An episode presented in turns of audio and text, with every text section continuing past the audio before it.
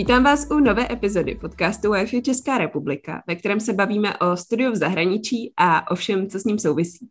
Já se jmenuji Marky a v roce 2015-2016 jsem byla s Wi-Fi na výměně v Belgii, od té doby jsem dobrovolnice a od minulého roku se taky starám o kampaň Wi-Fi. Um, a dneska je tady se mnou Adéla. Ahoj. Ahoj. A mohla by se prosím taky nějak krátce představit? Mhm, určitě. Já jsem byla na výměně, no, 2012-13, takže už, to už se skoro ani neříká takovýhle roky, mám pocit. Byla jsem ve Francii, ale takový fun fact je, že ne z IFU, ale vlastně relativně krátce potom jsem začala dobrovolničit a jsem v podstatě dobrovolník od té doby, ale v průběhu toho jsem mimo jiný byla intern jednu dobu a taky jsem teďka v bordu nebo v představenstvu.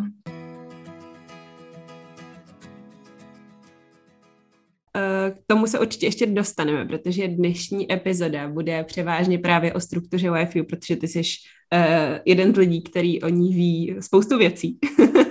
a, je, uh, tak to, to je těžký začátek pro mě teďka, ale dobře. No, ale právě, aby to nebyla hodina ve škole, protože hodina ve škole o struktuře Wi-Fi by sice byla super, ale myslím, že to nezní úplně atraktivně, tak uh, možná bys mohla na začátek zkusit zodpovědět otázku, proč je důležitý vědět něco o struktuře Wi-Fi? Mm. No, no vidíš, to já bych ti tu otázku rovnou mohla vrátit. Když vlastně ty, ty řídíš podcasty, tak vlastně pro, proč si myslíš, Marky, že je důležitá struktura Wi-Fi? Já si myslím, a to se mi teda ještě nestalo, že bych tady odpovídala hostovi na nějakou otázku. Děkuju. Já si myslím, že uh, je to důležitý, protože uh, všichni, co se ve Wi-Fi nějakým způsobem angažují, ať už to jsou studenti, dobrovolníci, hostitelské rodiny, zaměstnanci nebo jakýkoliv jiný lidi, kteří se okolo Wi-Fi točí a, a který v něm jsou, tak jsou součástí té struktury a, a i když třeba člověk jenom jede na výměnu a pak nikdy není dobrovolník, tak e, se kolem něj myhne spousta lidí, která se v tom nějak angažuje a myslím si, že je super vidět, jak to funguje. No, tak to je nádherná odpověď, to já bych asi neřekla líp. Ale když tak, um, samozřejmě máš naprostou pravdu. Jak za mě osobně to třeba, já si myslím, že to je upřímně zajímavý, protože jsem z toho byla upřímně překvapená z toho třeba, jak některé věci fungují. Mm, myslím si, že jsou tam různě jako praktické aspekty toho znát eh, strukturu FIU, protože člověk třeba ví, na koho se obrátit s nějakým nápadem, s nějakým problémem. A, a to bych řekla asi hlavně v rámci té, řekněme, struktury toho českého VFU.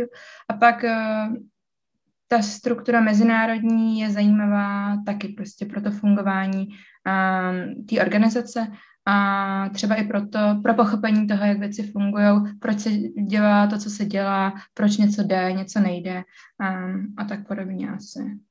Asi hodně záleží taky na, na úhlu pohledu na to, pro koho konkrétního je to zajímavý, že třeba pro studenty to může být zajímavý a v tom, že můžou mít lepší představu o tom, do jakých zemí můžou jet a do jakých zemí to je třeba složitější, s kým řešit nějaký problémy. Pro hostelské rodiny to může být zajímavý taky z toho pohledu, prostě na koho se obrátit a pro dobrovolníky je to taky, taky prakticky z pohledu na to, na koho se obrátit, ale třeba i pro dobrovolníky si myslím, že to je zajímavé i z pohledu třeba těch možností toho, um, co můžou v rámci Wi-Fi dělat.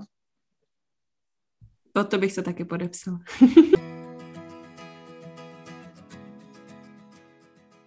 A možná právě můžeme začít tím, eh, že představíš tu svoji roli ve Wi-Fi, protože ty už jsi zmínila, že jsi teda v boardu nebo představenstvu, tak jestli bys možná mohla krátce říct, co je board nebo představenstvo a co v něm ty děláš konkrétně? Mm-hmm. Mm, jo, vidíš, tak nějakou hezkou definici, vej. tak hezkou definici nemám, ale a, představenstvo je jeden z prvků struktury Wi-Fi, by se asi dalo říct, a možná Možná bych to uvedla jak v kontextu, řekněme, těch jako ostatních jednotek, jestli můžu, um, že máme, máme představenstvo, máme valnou hromadu, máme kancelář a máme dobrovolníky. Zhruba tak. Když, no a různě se to překrývá a, a tak. Um, a teda kancelář eh, je hlavně ředitel a ostatní zaměstnanci, který, který řídí, řekněme, nějaký to fungování toho, a nechci říct provozní činnosti, ale prostě to, to fungování toho, co je, řekněme, nejvíc vidět. A pak jsou, teda, pak jsou členové uh, WIFI jako organizace, kteří se vždycky zpravidla jednou za rok uh, potkají na valné hromadě a, a volí představenstvo a představenstvo jako orgán uh, by, mělo fungo, by mělo řešit nějaké jako dlouhodobé fungování uh, organizace, nějakou strategii a, a takové věci. A představenstvo potom, uh, když je potřeba, tak uh, vybírá ředitele, který má na starosti fungování kanceláře. Jo, a ještě jsem se ptala, co je tvoje role v představenstvu, nebo jak vlastně, a. co dělají členové představenstva, tak jako obecně. děkuji, vidíš, děkuji za připomenutí. A představenstvo se potkává vidíš, jednou za měsíc, teďka se nám to ustálelo a máme takový neformálně, formálně rozdělený role, kdy, kdy tak zkrátka každému přirozeně je blížší nějaká oblast uh, fungování té organizace. Když někdo prostě má hm, víc, řekněme, tak vidí, zase nechci říkat expertízy, ale víc zkušeností nebo je mu blížší oblast uh, hoštění, tak se víc věnuje tomu a mně tak přirozeně je blížší uh, to fungování spíš ze strany dobrovolníků. Takže to je spíš tak uh, to, co já se snažím. Věnovat se tady tomu.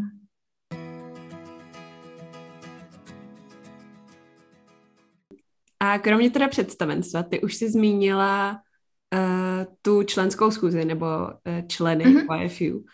Um, tak jak vlastně tyhle lidi se zase liší od, uh, od představenstva jako takového? Mm-hmm. Um, členové YFU je výrazně širší pojem. Členem se může stát ne kdokoliv, ale kdokoliv může, může podat přihlášku. Um, nejčastěji lidi právě podávají na valní hromadě, ale není to nutný. A když se člověk chce stát členem, tak teda tím vyjádřuje nějakou um, nějakou vazbu k té společno, společnosti, organizaci a, a pak přijede na valnou hromadu, kde se hlasuje třeba o nějakých, jako, uh, to zase o nějakých strategiích, o nějakém dlouhodobějším fungování. A ta, takže člen může hlasovat na valné hromadě. Je teda vlastně ta nejjednodušší odpověď, a, která je v rámci našich stanov, řekněme, tím jako nejvyšším orgánem, která vlastně jako rozhoduje o všem, protože z rám, jako z, z valné hromady vychází členové, členové bordu um, a členové bordu potom uh, vybírají nového ředitele, pokud je potřeba. A ředitel potom, uh, potom řeší to fungování kanceláře. Takže takový dlouhý řetězec.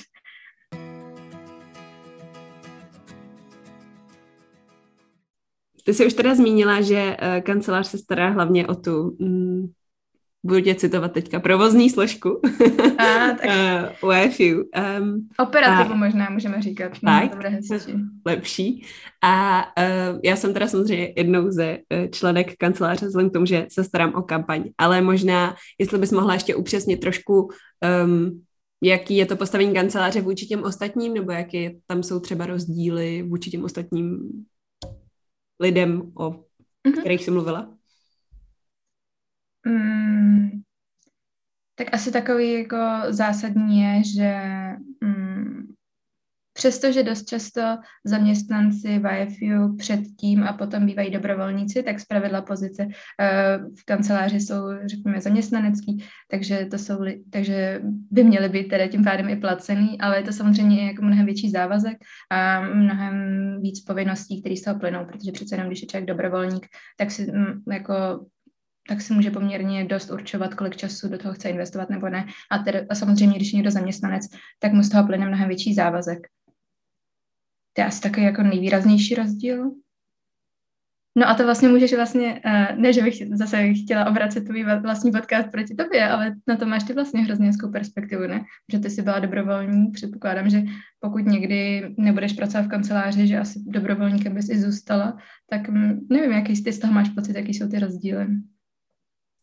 No tak uh, rozdíly jsou, uh, řekla bych, velmi individuální, aspoň z mojí zkušenosti teda, protože uh, já zároveň, ačkoliv ve WiFi pracuji, tak i pořád jsem dobrovolník a spoustu věcí, které dělám ve WiFi, jsou dobrovolný. A myslím si, že je to, nebo pro mě osobně je to docela těžký se udržet jako roz, rozdíl mezi tím, co už dělám jako práci a co ještě dělám jako dobrovolník. Ale myslím si, že, že YFU je to prostředí, kde si člověk právě to může jako velmi snadno sám nastavit. To, že mě to dělá problém, je samozřejmě moje osobní věc, ale, ale YFU umožňuje právě to, že se člověk do toho investuje jenom tak moc, jak může, jak chce, no, což mi přijde super. A, a jak už si vlastně říkala, i ty, tak YFU na těch dobrovolnicích uh, stojí tím, že uh, většinu věcí dělají dobrovolníci, tak prostě tak. Vidíš, to máš, to máš vlastně naprostou pravdu, že možná taková výhoda a nevýhoda práce v kanceláři. Já mám teda vlastně tu zkušenost relativně minimální, protože já jsem byla stážista kdysi dávno na pár měsíců, ale tak vlastně, že možná ta výhoda, nevýhoda je v tom, že když to člověka baví a je mu ta organizace blízká, tak ta práce mu se může snadno přelít i do toho osobního života a, a vlastně prolínat se s tím dobrovolnictvím. No. Ale zároveň to samozřejmě i výhoda, že když člověk dělá, co ho baví. Ale... Přesně tak.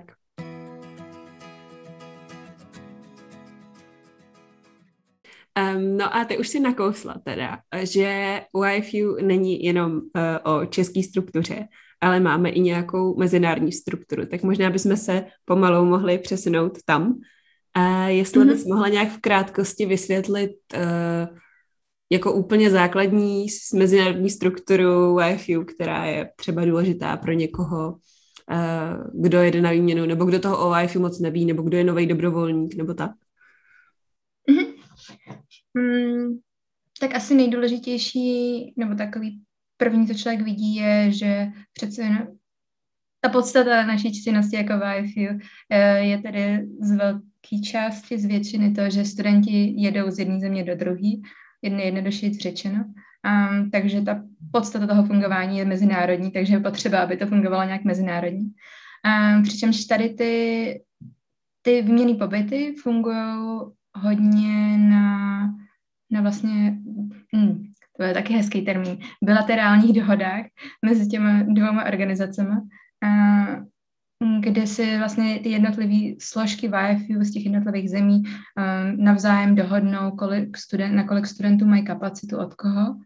Um, a takže to jsou vlastně takové jako dvoustranné smlouvy částečně, ale to to je řekněme takový základ, ale to není jediný samozřejmě, protože vzhledem tomu, že jsme globální, globální vzhledem k tomu, že jsme globální organizace a že studenti doopravdy jezdí po celém světě, tak z toho tak trochu vychází nutnost nějaký jako větší kooperace, nějaký větší struktury, protože přece jenom kdyby se dohadovaly jenom jedna s jednou pobočkou, tak by to byl hrozný chaos a bylo by to neudržitelný. Takže na tom, mm, na té mezinárodní úrovni mm, vlastně můžeme najít takovou trochu paralelu s tím vnitrostátním fungováním, um, že máš, máš ty členské organizace, podobně jako máš členy v rámci VFU, který se scházejí na, který se potkávají. A teďka, uh, já myslím, že jednou za rok, ale to bude dobrý ověřit, se na General Assembly. A, a z toho taky právě vzniká Mm, podobně jako board vzniká z valní hromady, tak tady z toho taky vzniká nějaký další orgán a to je Mezinárodní board a, a Global Office, a který právě mají, e, který taky mají mm, možná trochu podobně jako, jako představenstvo v rámci České republiky, mají na starosti taky nějaký jako dlouhodobější fungování, nějaký jako strategie s tím globálním přesahem, řekněme. Um, a to si možná to si možná zmínila a možná se mi to jenom zdá, protože už je trochu pozdě, uh, ale že, um, že vlastně tady to mezinárodní fungování bylo hodně relevantní uh, v souvislosti s covidem, což je takový nekonečný téma, který už všichni řešíme, jak dlouho, rok, dva, víc, víc než, by, než bychom rádi. Um, a tam, ale tam se zase jako, tak jako relativně hezky, nehezky ukázala ta nutnost tady té velké spolupráce, protože přece jenom to byla jako tak zásadní událost. Um, spousta studentů, nezletilých studentů po celém světě a bylo potřeba udělat nějaké jednotné rozhodnutí. A to právě e, vyšlo tady z těch mezinárodních struktur, kdy se došlo k závěru, že vzhledem k závažnosti situace a vzhledem k tomu, že se děje, co se děje, takže je nutné ukončit e, výměný pobyty a poslat studenty domů, mm, což by což je těžko představitelný, že by, že by všechny ty členské jednotky, členské organizace byly schopné si prostě společně vykomunikovat takovouhle věc. Tak, takže bylo vlastně jako relativně dobře, že máme nějakou takovou nadnárodní strukturu, která byla schopná udělat tohle rozhodnutí. Kdybys mohla jet na druhou výměnu, tak uh, kam by to bylo a proč? Je, yeah, to je krásná otázka. Ty vidíš, a si říkám, že za těch, kolik to je, sedm let, už bych to měla mít vymyšlený a já si nemám pořád. Hmm, já bych asi chtěla do nějaký země, kam bych se jinak nedostala. Protože třeba, já bych, no, asi bych nejradši jela do nějaký úplně neočekávaný země, protože já jsem třeba jela do Francie, já ráda říkám, že jsem jela omylem, ale já jsem chtěla totiž původně buď do Ameriky nebo uh, do Velké Británie kvůli angličtině, takovým tím očekávaným důvodům. A pak právě jsem se přihlásila i do Francie, vlastně přes, přes jiný program, než přes který jsem chtěla jít do té Ameriky, do Velké Británie. A, a jsem z toho svého rozhodnutí hrozně šťastná, že jsem skončila ve Francii, protože mi to hrozně přineslo jak z toho kulturního pohledu, tak prostě i jazykově je to hrozná výhoda, protože přece jenom ta angličtina už je relativně jako obvyklá a normální. A, a ta francouzština nebo ten další cizí jazyk je velká výhoda. Takže možná v kontextu tady toho, tak já bych asi ráda někam, já bych asi ráda někam do Ázie, do nějaký země, o který třeba za prvý toho moc nevím a za druhý, o který vůbec netuším, jak se tím jazykem mluví, protože je to třeba jako ta výměna potom, řekněme, o to těžší, co se, čím hůř člověk mluví, ale na druhou stranu je to nejefektivnější způsob, jak se ten jazyk naučit, je tím, že když se tím člověk naprosto obklopí a je v něčem úplně novým. Takže konkrétní země ti neřeknu, ale kontinenti řeknu. Někam do Ázie. Já myslím, že takhle je to jako odpověď naprosto dostačující. a moc krát děkuji, že jsi eh, na mě a na Wi-Fi podcast udělala čas a že jsi nám tady vysvětlila spoustu věcí ohledně Wi-Fi struktury. A uh, přeju hodně štěstí na tvoji stáži a pokud bys ještě chtěla takhle závěrem něco dodat, tak uh, teďka klidně můžeš. Já bych asi hlavně poděkovala za pozvání, poděkovala za to, že vlastně tady ten podcast vůbec děláš. A taky bych ti chtěla popřát moc, moc štěstí s Erasmem, což je vlastně taky hrozně hezky symbolický, že máme a i ten podcast takový mezinárodní. je to tak. tak jo, a já moc děkuji i všem posluchačům, pokud jste podcast doposlouchali až sem a uh, budeme se na vás zase těšit uh, s příští epizodou za dva týdny opět ve čtvrtek. Ahoj! Ahoj!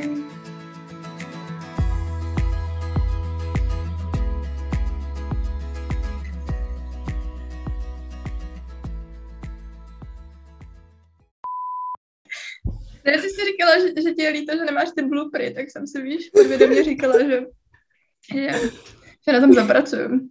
Jo, Když to bylo na schvál rozhodně. Já to teda určitě nebudu mít tak hezký jako ty, ale ahoj, Jak to mám nacvičen. Já chápu, no. Možná, že kdyby to dělala taky na po 15., po 20., po 50., že by to bylo lepší. Já jsem obecně asi spíš vizuální člověk, takže bych to hrozně ráda nakreslila, ale chápu, že, že to vlastně v tom chvíli moc nejde. Ale já teď budu chvilku přemýšlet, abych řekla něco moudrý. To je nejhorší, když já se zamyslím, Marky, a potom vždycky řeknu. Ne, tak se blbost. nezamýšlej, prosím tě, jenom mluv. to bylo tako, tak vidíš, tak teďka jsem se hezky zamotala do vlastní věci, věty. jsem říkat takovej asi zhruba tak desetkrát za vteřinu. Já nevím. No, dobře, no, tak já to nějak se stříhám prostě.